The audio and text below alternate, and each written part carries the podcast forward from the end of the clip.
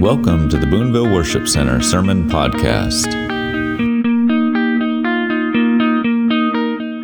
All right, so tonight we embark on a journey, five weeks, into the compelling evidence of Jesus' deity. This is a topic that is that I'm passionate about. I believe it is it's all it's always been important, but in the in the present day that we live, I think it is going to be more needed as far as practical application. And I'll I'll just say this. We live in a time when the average individual, the average Christian, the average teenager could very easily stumble across a video on Facebook or YouTube or TikTok where the deity of Christ is questioned. And I've personally seen this in my own feed. I have watched videos from Muslim, basically their version of an evangelist or an apologist, where they are attempting to debunk the divinity of Jesus. And they do so by referencing generally three or so passages in the New Testament. They oversimplify them, they misinterpret them, and they are, uh, they, with boldness, declare that Jesus is not divine.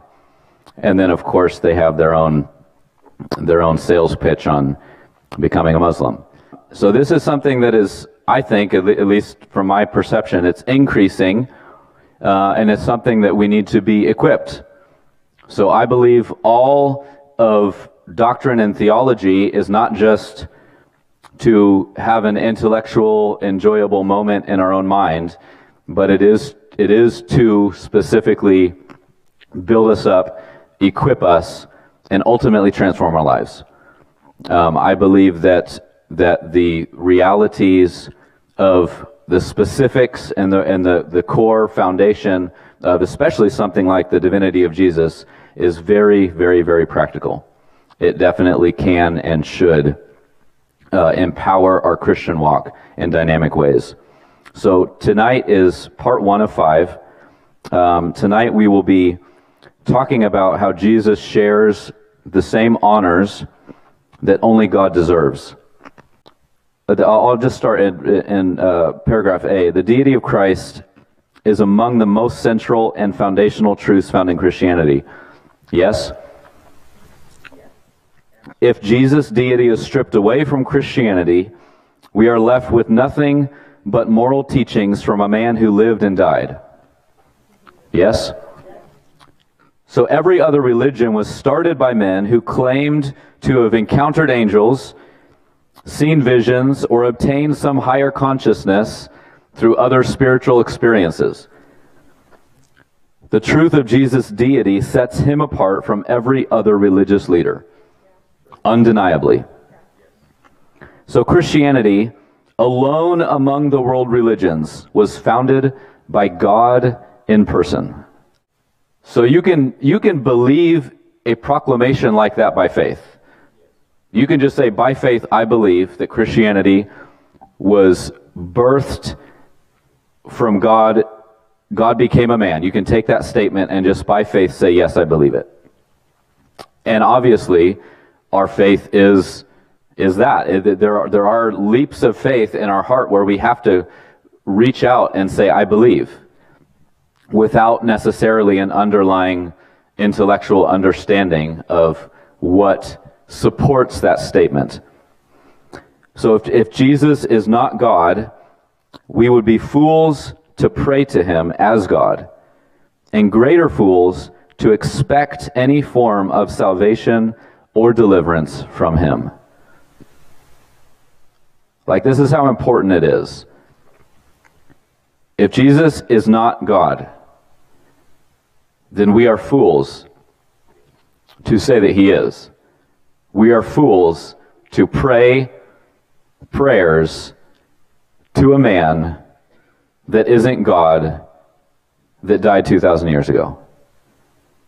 So our faith, it really is built around this reality, this confident proclamation that Jesus is the Son of God. He is Yahweh in the flesh.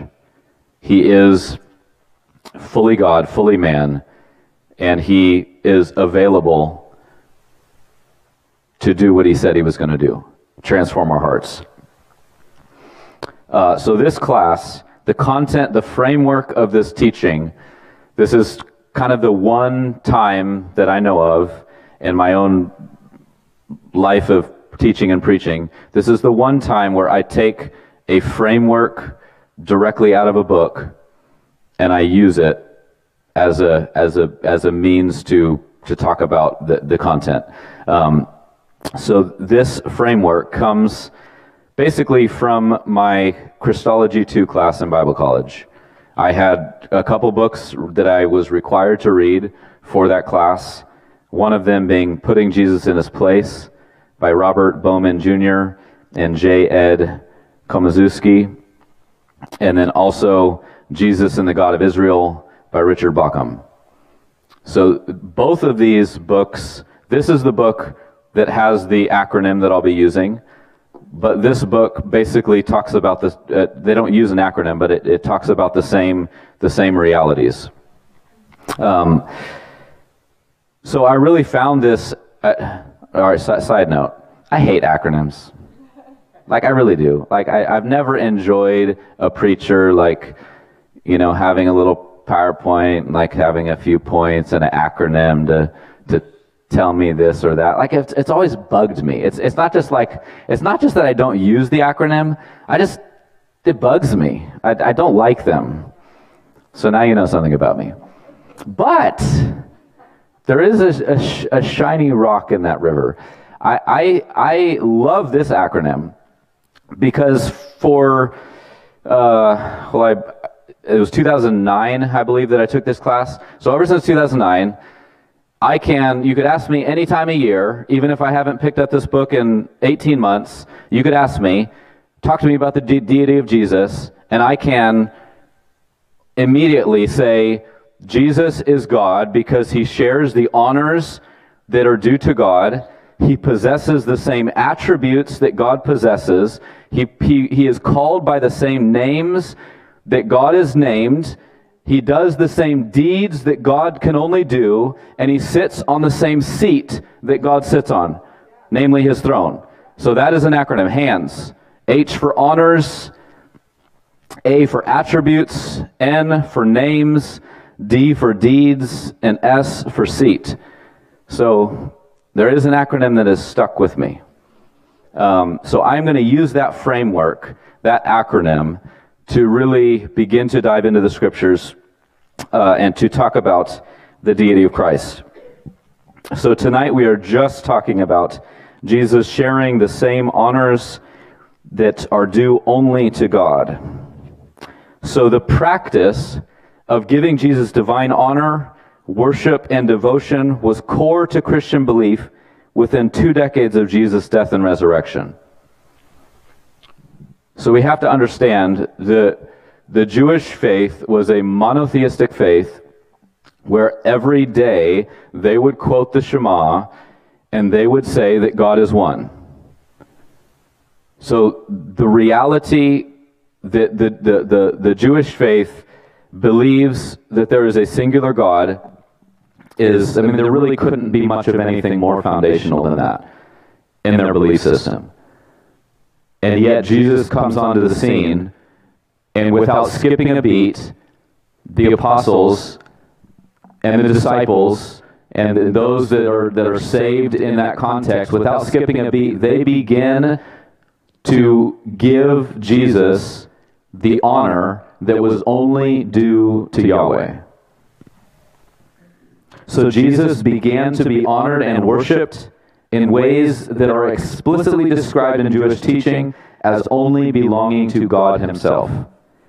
In other words, the Old Testament makes clear that only God is to be worshiped. Only God, the only one true God, is to be sang to, and only Yahweh, the true God, is to be prayed to. This was a belief that early Christians believed, and yet they worshiped Jesus, they sang songs to Jesus, and they prayed to Jesus. So every distinguishing honor that only belongs to God according to Scripture is seen being, being given to Jesus throughout the New Testament. Every single one. As we progress through many examples, it will become evident that Jesus' deity has a firm foundation in the earliest beliefs and practices among the first Christians. So we can either have a vague belief that Jesus is God, or we can understand why we believe it and have enough clarity to be able to share it with others. And that's the thrust of this teaching. Let us be equipped. Hopefully, all of these verses are vaguely familiar to us. But it's a whole other thing to be able to, when we read past a verse, we say, wow, this verse is speaking about Jesus' divinity. And I can give you a reason why. So, John 5, 21 through 23, it says, For just as the Father raises the dead and gives them life, even so the Son also gives life to whom he wishes. That is a level of authority and power that no man on earth has ever possessed. Being able to give life to whomever you wish. For not even the Father judges anyone, but he has given all judgment to the Son. So if God is judge, this is a little bit of a side note because I'll be talking about this in another session. But here we have multiple examples in one passage. If God is judge, did God suddenly not become judge by handing off the that that that that uh, that practice of judging? Did God the Father, did Yahweh suddenly no longer become a judge because he says, I no longer judge, Jesus judges? Or is God always judge regardless of whether or not it's the Father, Son, or Holy Spirit? So he says he has given all judgment to the Son. That wasn't God saying, I'm never going to judge again. I gave it to some human being that walked the earth. I mean, I suppose that would make a lot of people happy. God is no longer judge. He gave it away. He gave it to a man that lived and died. But obviously, we know that's not true. So, anyone who does not honor the Son does not honor the Father who sent him. Anyone who does not honor Jesus does not honor the Father who sent him. That is a powerful statement. That is saying that the devotion, the worship, the prayer, the adoration of the Father God won't even receive it unless we include Jesus into the, into the mix. Jesus has to be acknowledged as the one that the Father sent. So Jesus is sharing the honor and the worship that only God deserves. And this is probably a new term for, for many of you a doxology. Have you ever heard that term? Doxology. So, a doxology is a stylized prayer of praise to God that glorifies and honors God in a way that only God alone deserves. So let's look at one of these. 1 Chronicles 29 10 through 11. David blessed the Lord in the sight of all the assembly, and David said, Blessed are you, O Lord God of Israel, our Father, forever and ever. Yours, O Lord, is the greatness and the power and the glory and the victory and the majesty, indeed everything that is in the heavens and the earth. Yours is the dominion, O Lord, and you exalt yourself as head over all. That's a doxology. It is a stylized declaration, this stylized prayer, this declaration of praise describing who God is. But here we see in 2 Peter 3:18 it says, But grow in the grace and the knowledge of our Lord and Savior Jesus Christ. To him be the glory, both now and to the day of eternity. That is also a doxology. So here we have in the New Testament them honoring Jesus in the same exact way that they were to honor Yahweh in the Old Testament. So they are giving that praise, that glory to Jesus. And we also see the disciples worshiping Jesus. So Jesus believed that God was the only proper object of worship. Jesus. So Jesus, as a man walking the earth, believed that God was the only one that you were supposed to worship. He quotes Deuteronomy 6:13 when Satan was seeking to receive worship from Jesus. So page 3, Matthew 4:10 it says then Jesus said to him, "Go Satan, for it is written, it is written, he is quoting Deuteronomy 6:13, you shall worship the Lord your God and serve him only." So Jesus believed that only Yahweh was to be worshiped. And yet, the book of Matthew has two passages that clearly show Jesus himself as the object of divine worship. So in Matthew 28 17, it says, When they saw him, they worshiped him, but some were doubtful. Jesus came and spoke to them, saying, All authority has been given to me in heaven and on earth. So, how many of you know Jesus could have rebuked them and said, Hey, don't worship me? Right? There are examples in heaven or in, in the Bible where people have encountered angels and the angel's like, No. Like, gives them a correction, slaps them across the face. No, don't worship me. Worship God only.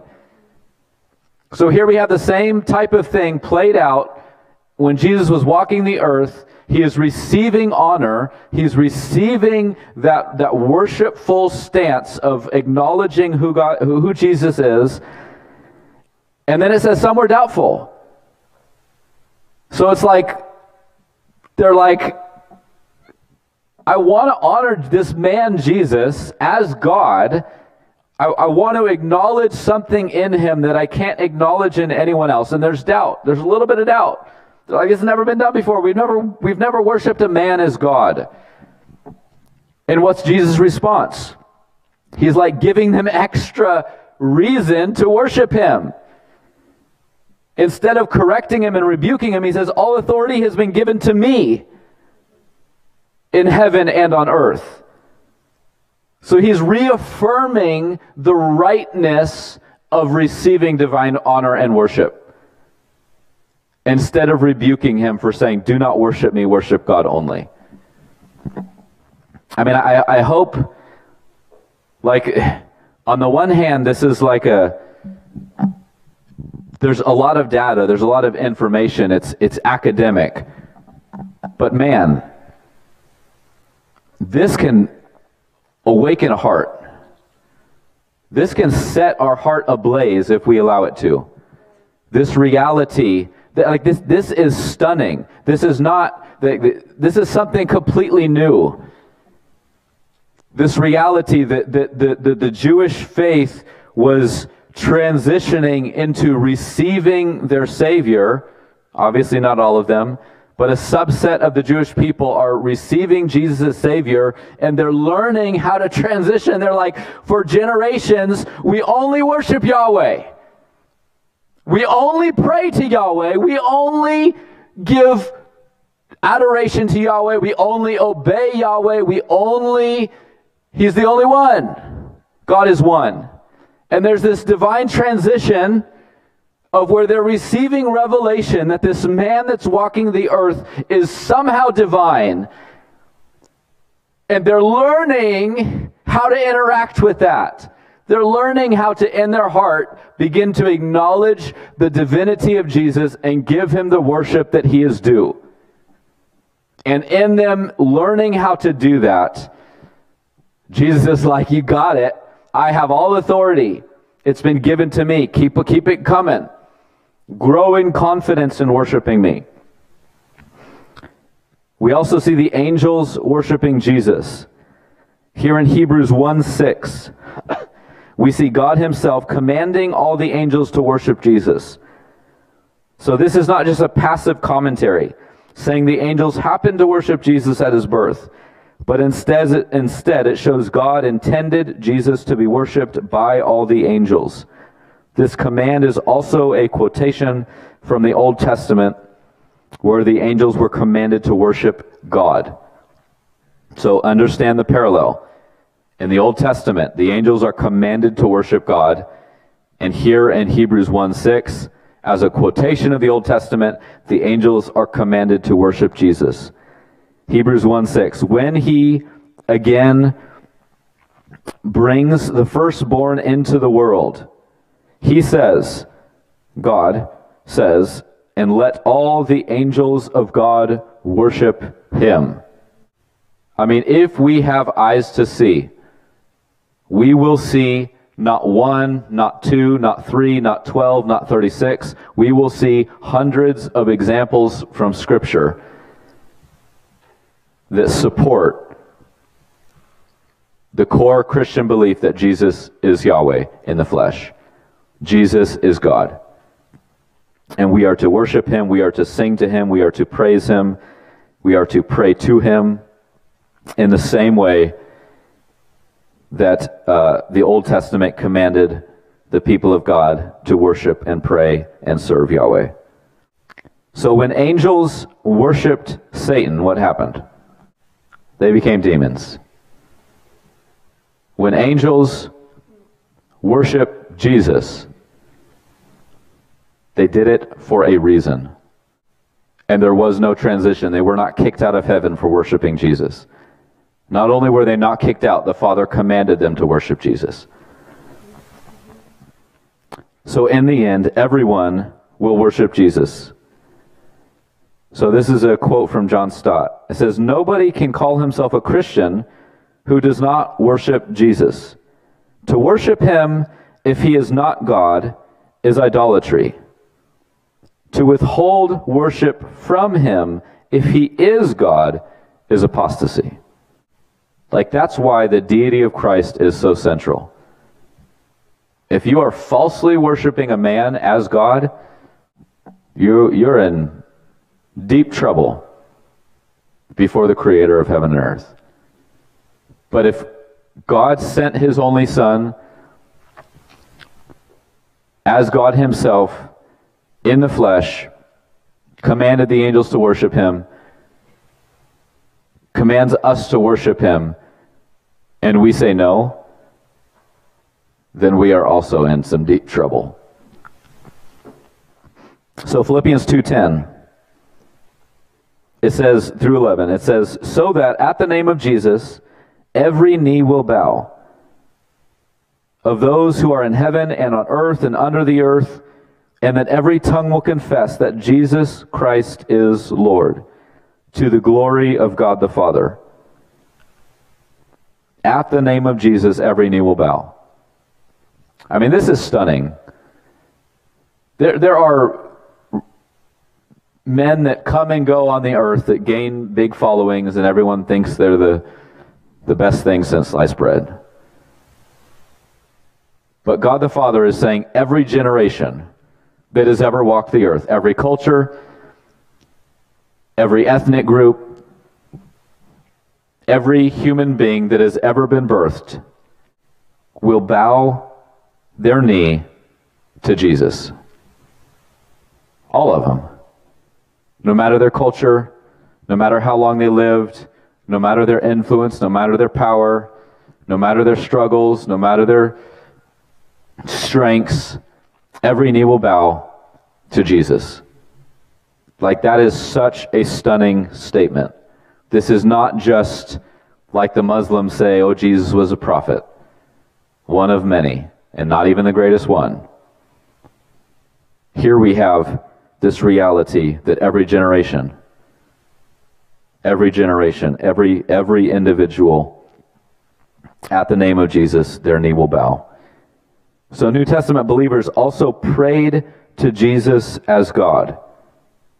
As Stephen was being martyred, he prayed to who? To Jesus. Acts 7 59 through 60. It says, They went on stoning Stephen as he called on the Lord, and said, Lord Jesus, receive my spirit. Then falling on his knees, he cried out with a loud voice, Lord, do not hold this sin against them. Having said this, he fell asleep. So he had full confidence in dying. He had full confidence not to just call out to any name, not just to say, Yahweh, help me. He said, Lord Jesus, receive my spirit. And then he's also asking Jesus to not hold sin against someone else. I mean, what a massive statement. If Jesus just lived and died as a prophet, like we're not praying to Elijah or Elisha or Jeremiah and saying, don't hold my grandma's sin against me, or don't hold this, this, you know, whatever, this, this group of people that's persecuting me, that's killing me, don't hold their sin against you. I mean, there have been some amazing prophets that God raised up, but none of them have the power to do anything in relation to sin. Not a single one. No matter their anointing, no matter their influence, no matter how much, how many people they raise from the dead, or no, no matter what they have on their resume, they can do absolutely nothing in relation to sin committed against us or sins that we commit. They have no power, no authority in heaven and on earth to forgive sins. And yet, Stephen is crying out to Jesus, saying, Receive my spirit, and do not hold this sin against them. Like, if, again, if we have eyes to see, this is stunning. Paul defines Christians as those who pray to Jesus as Lord. 1 Corinthians 1 2. To the church of God, which is at Corinth, to those who have been sanctified in Christ Jesus, saints by calling, with all who in every place call on the name of our Lord Jesus Christ, their Lord and ours. They were praying to Jesus. They didn't have telephones back then, y'all. They were calling on the name of Jesus. They were not sending emails or tweets or Facebook messages or DMs or anything else. They had no access to Jesus. This is post death. Jesus was not alive, and yet it says this group, this church of God, those who have been sanctified in Christ. So we are sanctified, we are set apart to God by Christ. And this group of people are in every place, all over, calling on the name of the Lord Jesus Christ. They're not calling on Jeremiah. They're not calling on Isaiah. They're not calling on Moses. They're not calling on any other patriarch or prophet.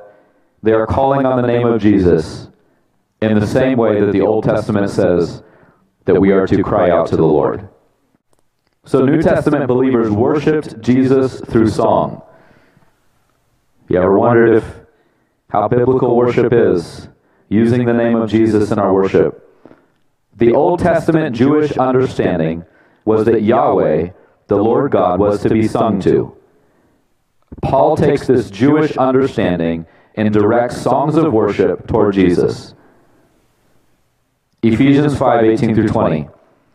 Do not get drunk with wine, for that is dissipation, but be filled with the Spirit, speaking to one another in psalms and hymns and spiritual songs, singing and making melody with your heart to the Lord, always giving thanks for all things. In whose name? In the name of our Lord Jesus Christ to God, even the Father. Again, the, the Jewish monotheism of the Old Testament, they are just taking Jesus and pulling him right into that reality and saying, This is, this is God in the flesh. And because he's being pulled into this Jewish monotheism, he is equally deserving of worship. So much so that we should have melodies and songs in our hearts that are in the name of Jesus. Stunning. How many psalms, this is, this is a cool quote. How many psalms and how many songs, which from the beginning were written by pious brothers sing about Christ as the Logos of God and confess his Godhood. So this is an undeniable quote. This was from AD 200. This is an unknown Christian, and it was written down by Eusebius in, in church history. So AD 200, he is writing down for hundreds of thousands and, and thousands of years in the future he's documenting that by AD 200 there was more songs written declaring the Godhead of Jesus. That he says there was a plethora. It was everywhere. They were all they were all singing about the Godhead of Jesus. I mean, this is stunning. Guys, are you falling asleep? Like, do you feel this? Do you feel this at the beginning, the, the birthing of Christianity? It was well established from the beginning that this man Jesus was unique. He was not simply a prophet of old. He was God in the flesh. And, and therefore we can't help but worship him. We can't help but, but proclaim and write songs in his name and pray in his name. And if we get martyred, the name of Jesus is the name that, that is on our lips. So New Testament believers are also to put their faith in Jesus. The purpose of John's gospel was to spread people's faith in Jesus. John 20, verse 31. These have been written. So, the, the book of John, these have been written so that you may believe that Jesus is the Christ, the Son of God. Like that was the purpose. The purpose of the book, not just documenting random historical things that happened. It was specifically an evangelistic thing of, of convincing us that we may believe that Jesus is the Christ, the Son of God, and that believing you may have life in His name. Life in His name. How many things do you believe that, like, they're not just generally beneficial to believe, just facts that you believe, but like actually things you believe that give you life? There's things I believe that generally help me. I mean, it's nice to know how to fix something or how something works. But faith in Jesus is something different. Faith in Jesus is not just a random fact about history that we believe to be true. Faith in Jesus is to give us life in his name, life from the dead, our spirit being reborn. So Jesus expected his followers to unconditionally put their faith in him. Guys, this is off the charts. John 11, 25 through 26. Jesus said to her, I am the resurrection and the life. He who believes in me will live even if he dies. And everyone who lives and believes in me will never die. Do you believe this? I mean, these, these verses, I, I'm not like picking out some secret verses from a secret gospel that just got discovered, discovered six months ago. Like these are verses that are in all of our Bibles. And uh, it's, it's, it's fresh bread. It's stunning to see this. Jesus expected his followers to unconditionally put their faith in him. I mean, again, take a look back at the, at the Old Testament. The prophets were sent to, to call Israel back to who? The prophets were not sent to call Israel back to them. To say, hey, I've got the words of life, come follow after me. My name is Ezekiel, or my name is, is Elijah or Elisha. The prophets were sent to call Israel back to Yahweh so that they would obey Him, so that they would worship Him, so that their devotion would be to Him. And then Jesus comes on the scene and says, I am the resurrection and the life. He who believes in me, he's not just saying, believe in Yahweh of the Old Testament. He's like, I am Yahweh of the Old Testament. Believe in me. So Jesus is the I am of Exodus 3. So page 5. uh, John 8, 24. Therefore, I said to you that you will die in your sins, for unless you believe that I am He, and if you look in the Greek, the He is not there. It's literally, if you believe that I am, you will die in your sins. Like, you, are you getting this? He says, You will die in your sins unless you believe that I am Yahweh. Like when God revealed himself in Exodus 3, and then I, think Exodus 6 also. In Exodus 3, he says, the, Moses is saying, who, who do I say you are? How do I communicate you to the people in bondage in Egypt? How do I communicate you to my people? And God says, I am. I am that I am. That's who you shall say delivered you.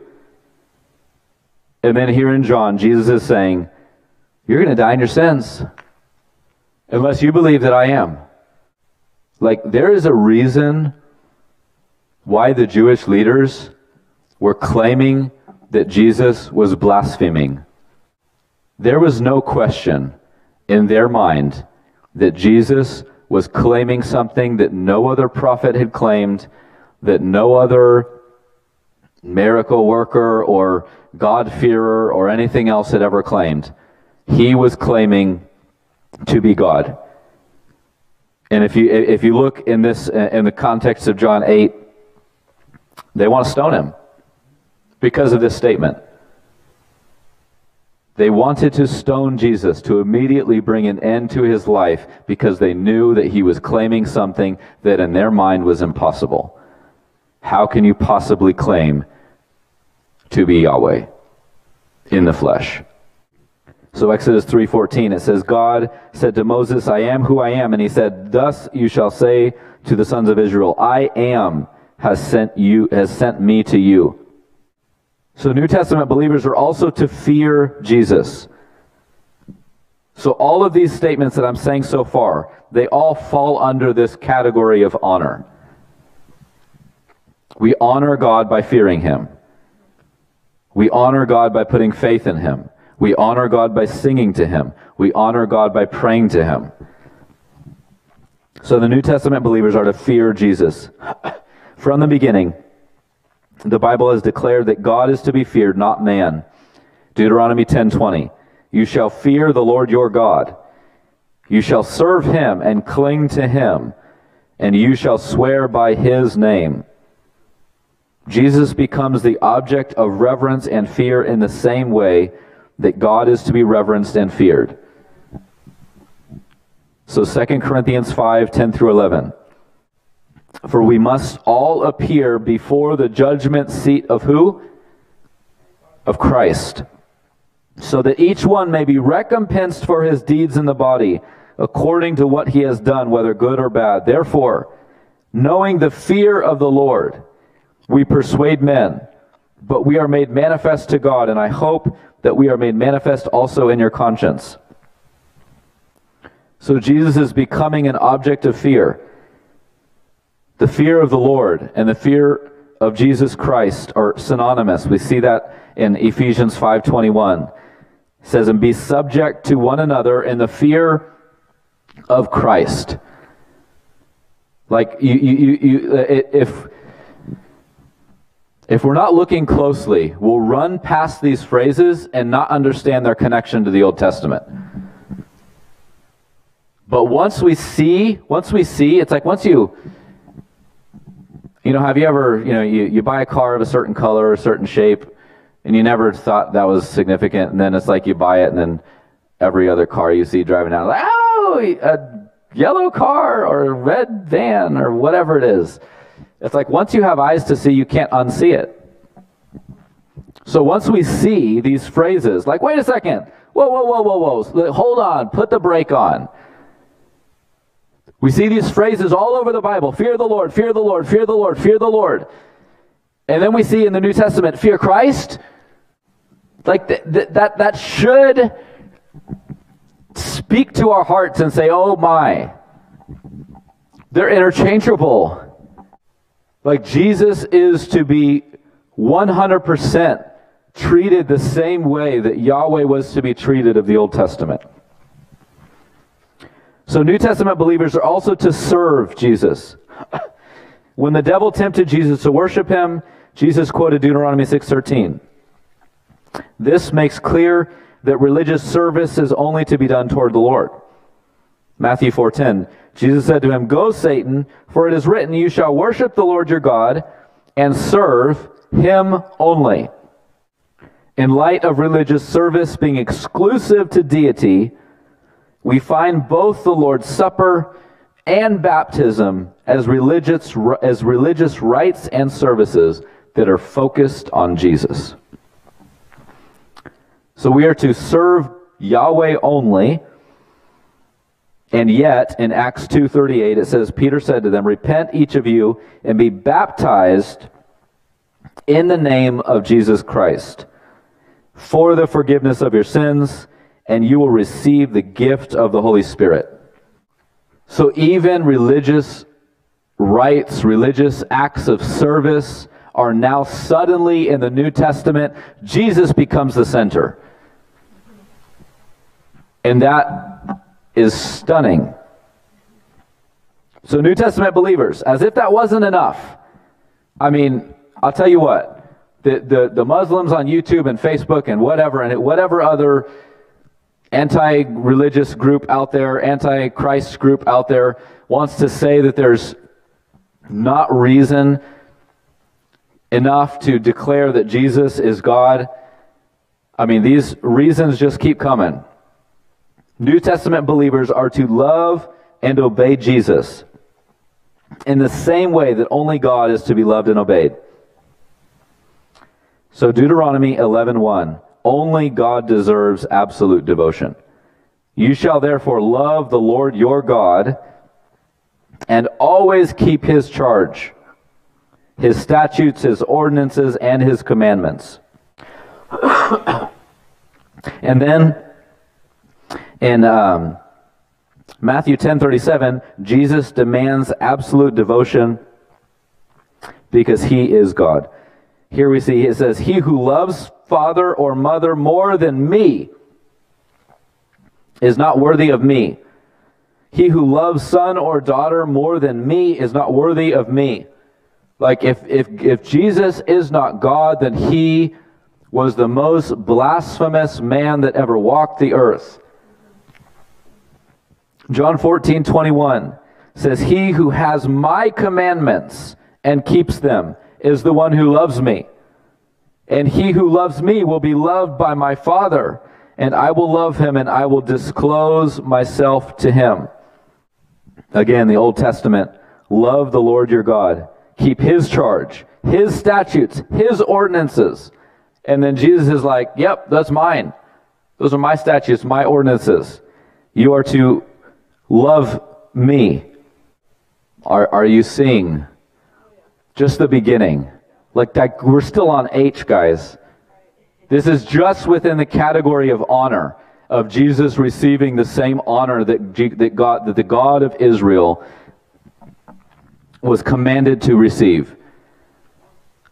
The worship, the adoration, the prayer, the, the service, the religious rites, all of, the, all of these things the Old Testament is so explicit. You only worship the one true God, Yahweh. And then in the New Testament, he's like, It's me. I'm Jesus. I'm here in the flesh. I'm the one that can forgive your sins. I am the one you're to bow to, to worship. It's my name. It's my glory. It's my worth. It is absolutely stunning. So, praise the Lord. So, God, we pray, Lord, that the truth of your word would never simply be stuck in our head.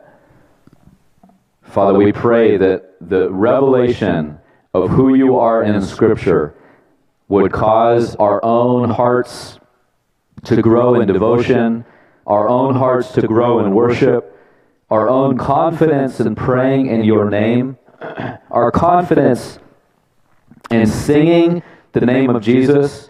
Father, I pray that this would grow God, that our revelation of who you are, Lord, be, would be strengthened so that our life would flesh it out, God, so that we would walk it out with our hearts, with our eyes, with our acts of service, with our devotion, with our obedience.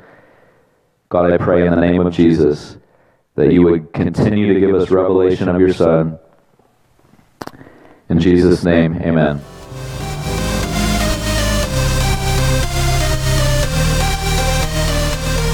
Thank you for joining us this week. Until next time.